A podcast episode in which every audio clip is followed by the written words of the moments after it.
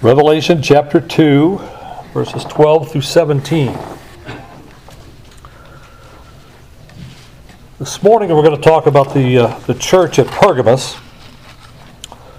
or Pergamum, depending on uh, what translation you have.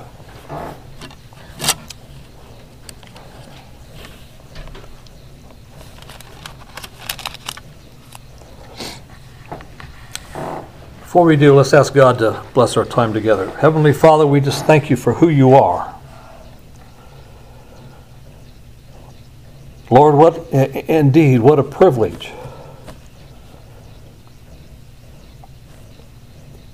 To take everything to you in prayer.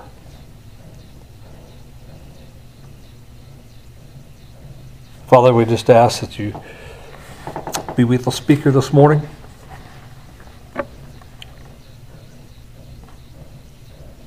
Help me to convey what your people need. Guide and watch over us. In Jesus' name, amen.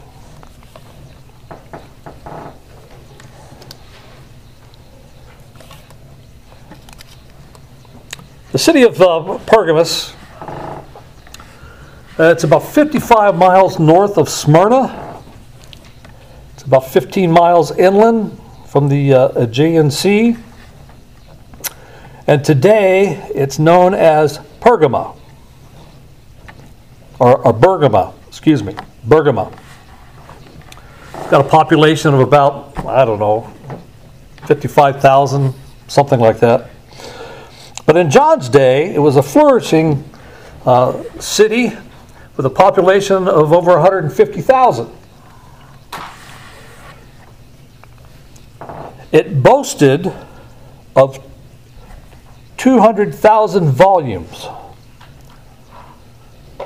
of written manuscripts. That's a lot of books. That's a lot of books. Many of the uh, many of the pagan gods were worshipped there, and that emperor worship flourished there. So how do we uh, how do we address this? Verse 12. To the angel of the church of Pergam, write. These words are of him who has a sharp, double edged sword. I know I know where you live.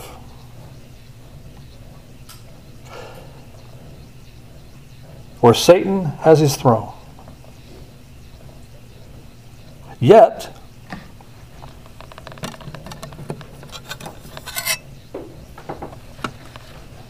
yet you remain true to my name.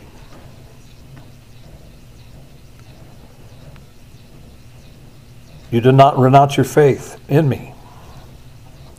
Even in the days of Antipas, my faithful witness.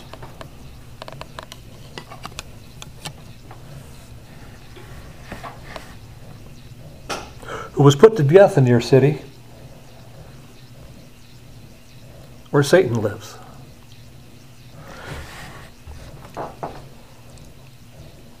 What is the first thing we, as God's people, what is the first thing that we are encouraged to do? One of the first thing is to read God's Word. We talked about that a little bit this morning in, in Sunday school, okay? In the fact that we do nothing without God's Word. It's God's Word who gives us guidance. These are the words of Him who has a sharp, double edged sword. The Romans conquered the world, the known world at the time, okay, with that sharp, double edged sword. That was their advantage in battle.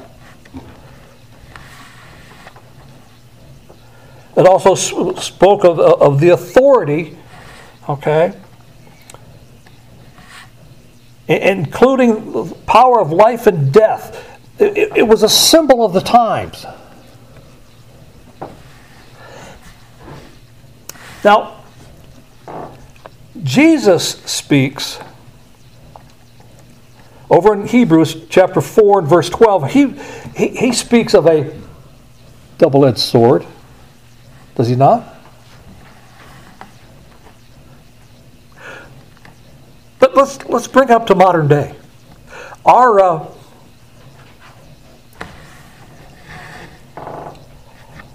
our society, our culture today is much like that of Pergamus.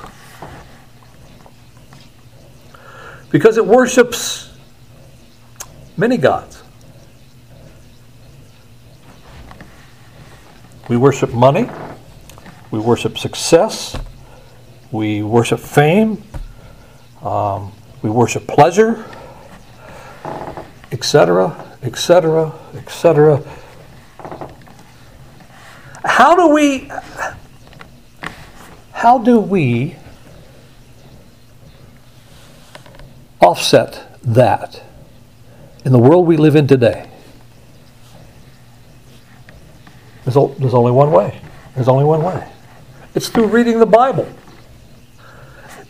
Look, Hebrews 4:12 says this, okay? It judges the thoughts and attitudes of the heart. When we match what God has said in his word to our life, I can't speak for anybody else in the room, okay? I come up short every time. Every time. And I need his help all the time.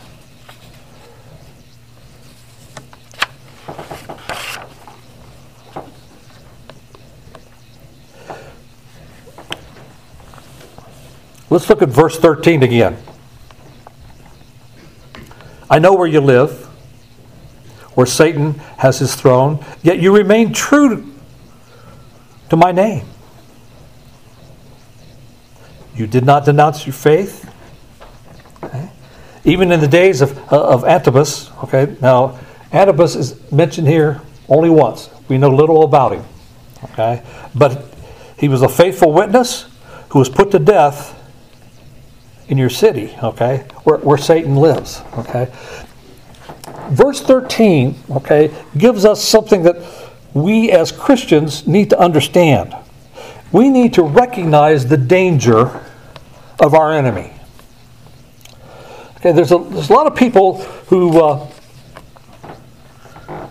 want to go about uh, saying that uh, Satan is is uh, in, in, hell, and he, he's, the, he, he's the king of hell, and, and, and he's not in hell, folks. He's not.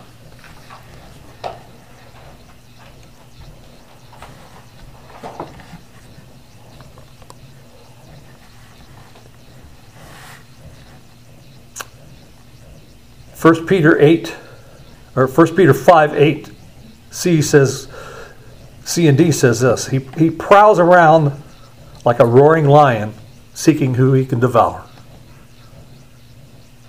He's alive and well in the world today. And if you don't if you don't understand that, look around. Look around.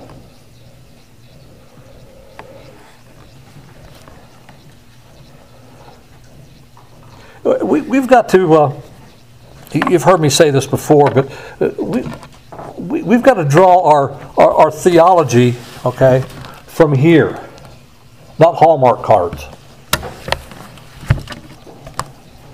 Okay?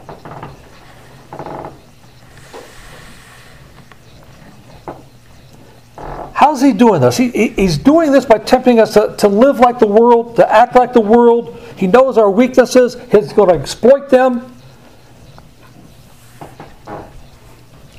He is a real enemy.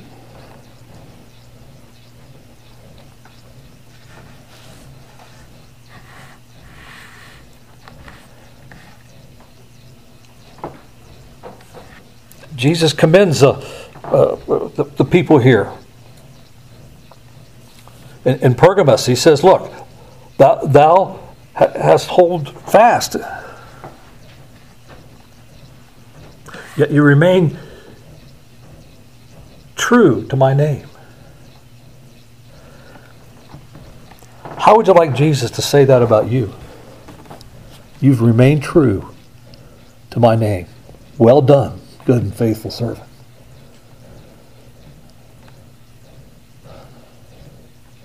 We have that opportunity.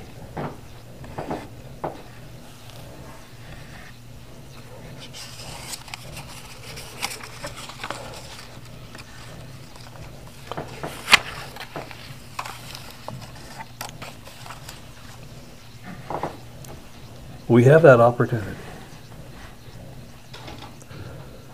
2 Timothy uh, 4 8, it, it talks about those, there is in store for me a crown of righteousness.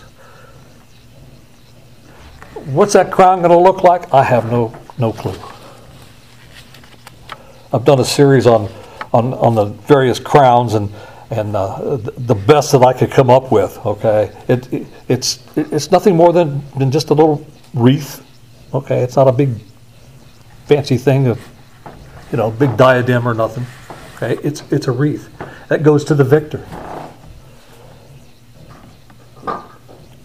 But avoiding worldliness is a real danger.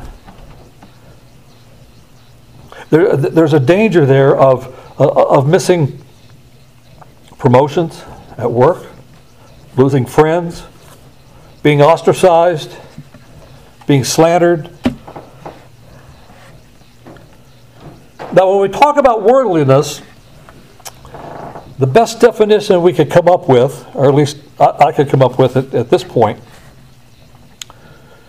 is there, there's two different concepts here, and, and one of them, okay, the first one is thinking and behaving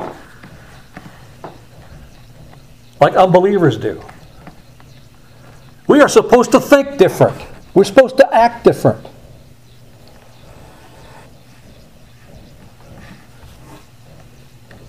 The second thought that goes along with that, okay, is the desiring uh, prohibited pleasures, whether they're pleasures of the body or the eyes, okay, or status. We're to act different.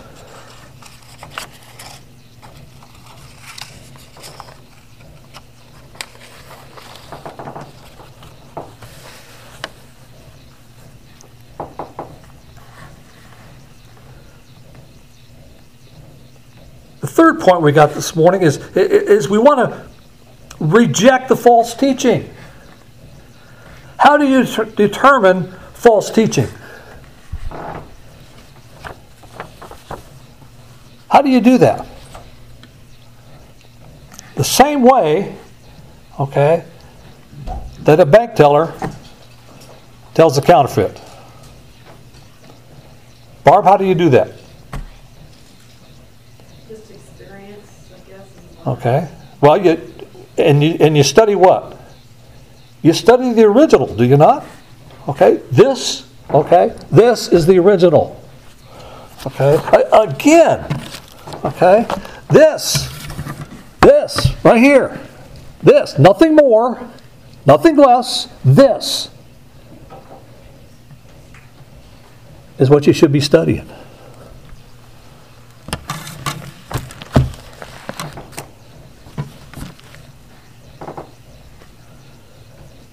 There's an old saying if Satan can't defeat the church, he'll join it.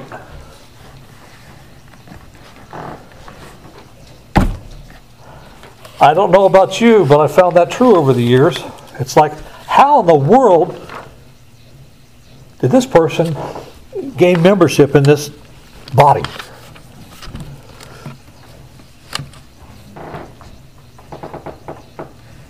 Now, I'm going to say this, I'll probably offend some people. But that's okay. I've done that before. Okay? The only way you're going to know the difference is to study the scriptures. Not your cliff notes. Okay? Quit plagiarizing and, and, and, and do your own research. Okay? I'm, I'm going to say this, I'm going to get myself in trouble, I know, okay, but folks, those notes that we have, that we read over and over again, those are helps. Those help explain some things. You need to read the original first and foremost and stay away from those notes because that's, that's one man's opinion. And that man, oh, forbid, he could be wrong.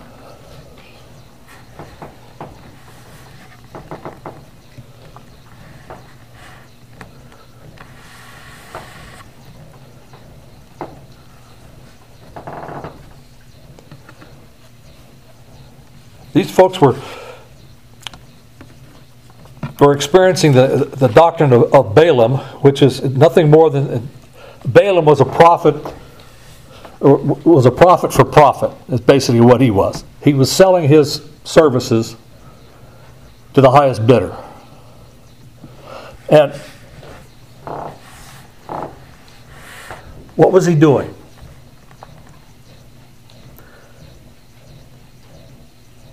He was basically saying this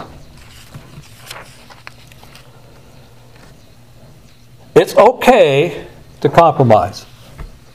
It's okay to add to. It's okay to, we don't need to really say that.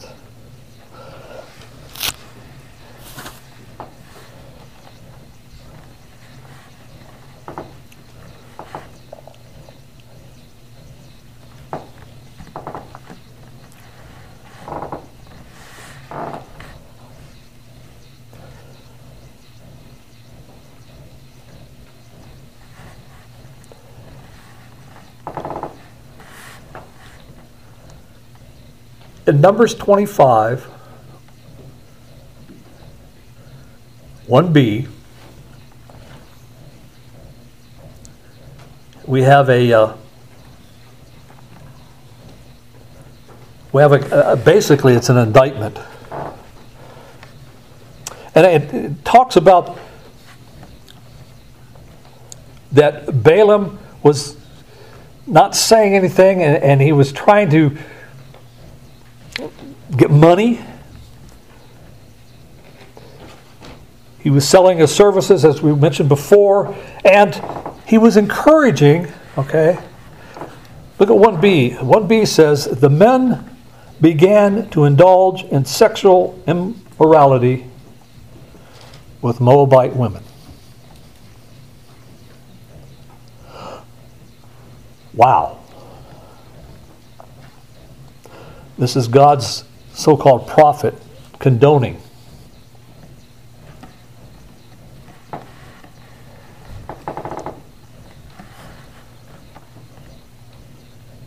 The men gave sacrifices, bowed down before the, the Moabites' pagan gods, okay, as a result of sexual immorality and, and idolatry. 24,000 Israelites died. Sometimes, um, sometimes I think we need we need that demonstration. How many of us would uh, would really toe the line and go, okay, I, I can't fool around with God. God's sovereign. Okay. God, there's expectations when we serve God. We don't shortchange Him. Power on. Um,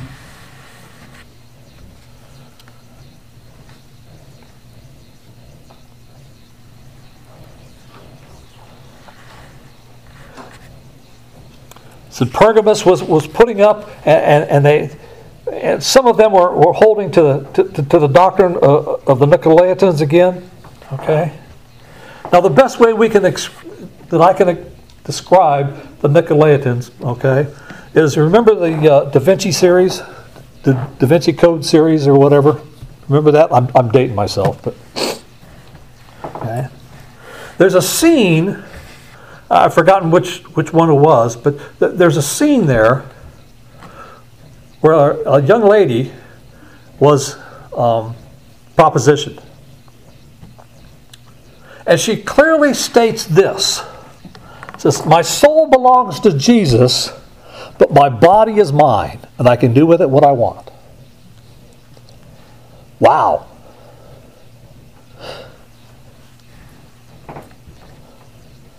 Now, the majority of, the church didn't participate in these, uh, but these pagan sex orgies were tolerated. Would we, uh, would we tolerate that in, in our church?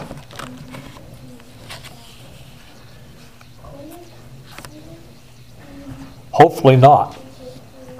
Hopefully not.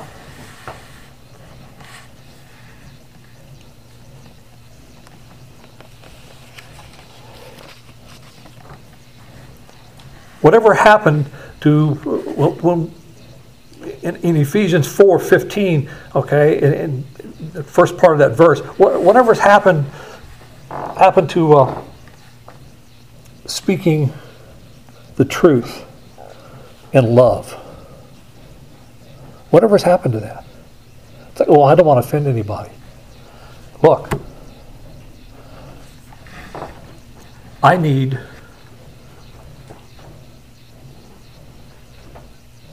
when I go wrong, I, I need somebody to get in my face. Okay? That, that sweet wife of mine, okay, doesn't pull any punches.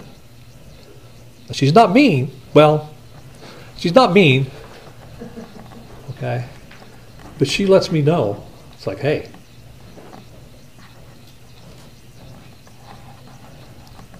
all of us need a Mary in our life to say, hey, look, what I'm seeing and what, what, what it's not matching up.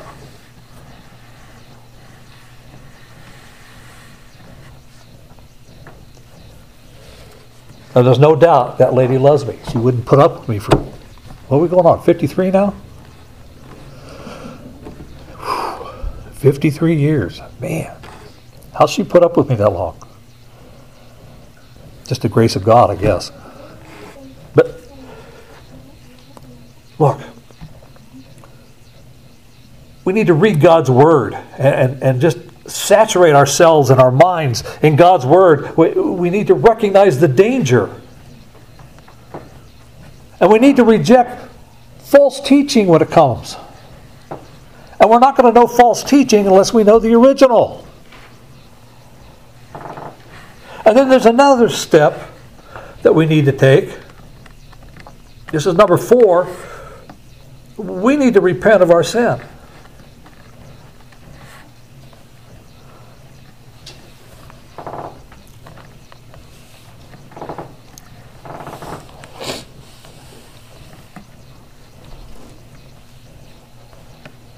Verse 16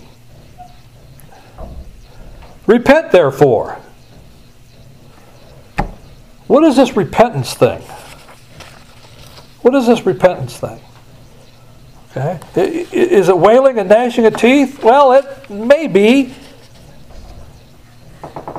The biblical definition of repentance is to make a change of mind, heart, action by turning away from sin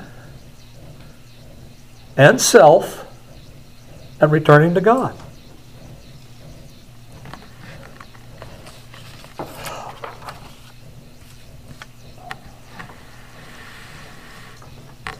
So, uh, what, in, in essence, okay, th- this is my, my, my sinful walk, and I'm doing this. And biblical repentance is nothing more than turning around, having my eyes on my Savior, and beginning to walk this way. Now, yes, there may be some emotions but I think sometimes we have uh, we've played on those emotions or whatever too much at times.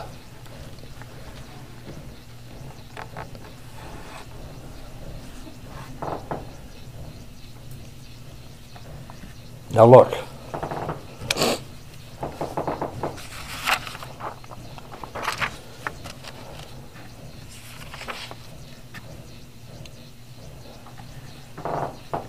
there's no, how can I say this? There's no alternative cure for compromising.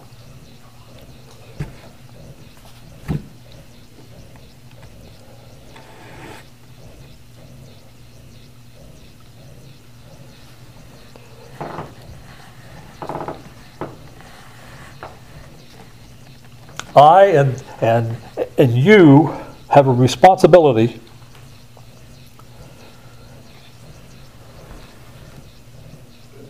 to each other and to the community to live the best lives we know how for our Lord and Savior, Jesus Christ.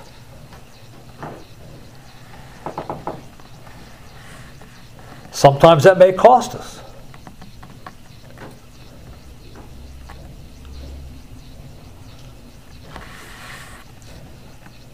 Now let's look at the reward. Whoever has ears, verse 17, whoever has ears, let them hear what the Spirit says to the churches. To the one who is victorious, I will give hidden manna. Okay? He's not holding anything back. Okay? Hidden manna uh, indicates what? He, he's giving you spiritual food. You're, you're walking with Him, you're experiencing Him.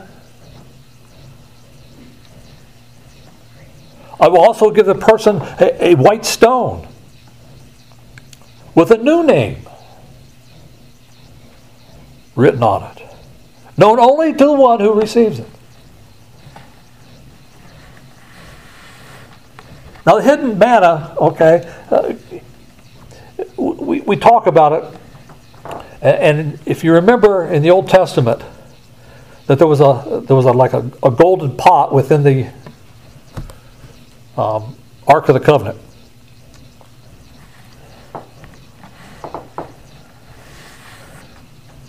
You're eating from that. Symbolically, you're eating from that. Okay?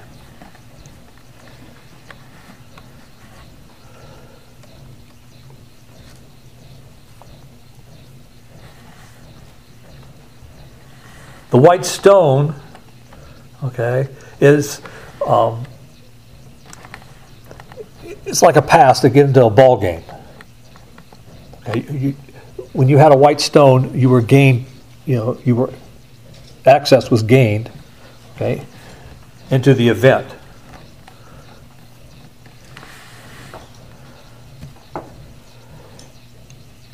Revelation uh, 19:9 says this says Blessed are those who are invited to the wedding supper. You got, you got a white stone. That's your pass.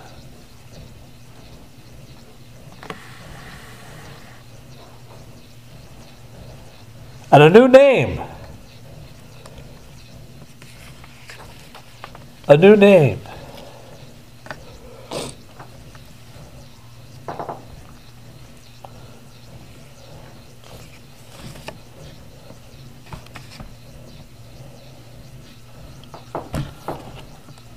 Who remembers an old hymn?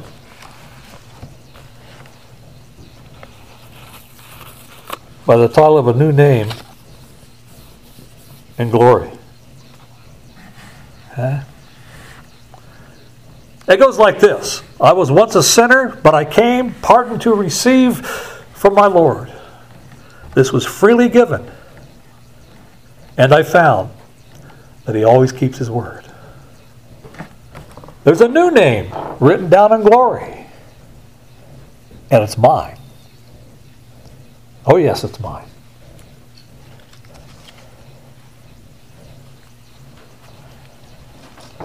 And the white robed angels sing a story. The sinner has come home. There's a new name written down in glory, and it's mine.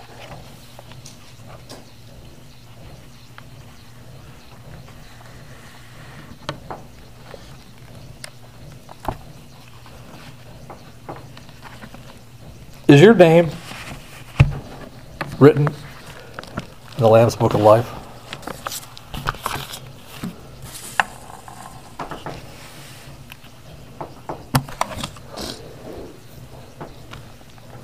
That's a question we have this morning.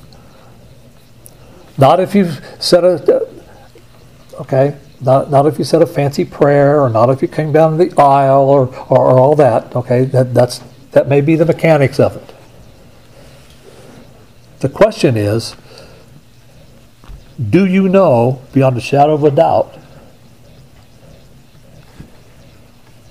that your name is written in the Lamb's Book of Life? If you don't, I'd be happy to show you how to do this. But as I'm looking out here, okay, I'm making an assumption. So I'm looking out here, okay. I think everyone has made that decision. Now, now comes the tough question. Are we living like it? Only you can answer that. Let's pray.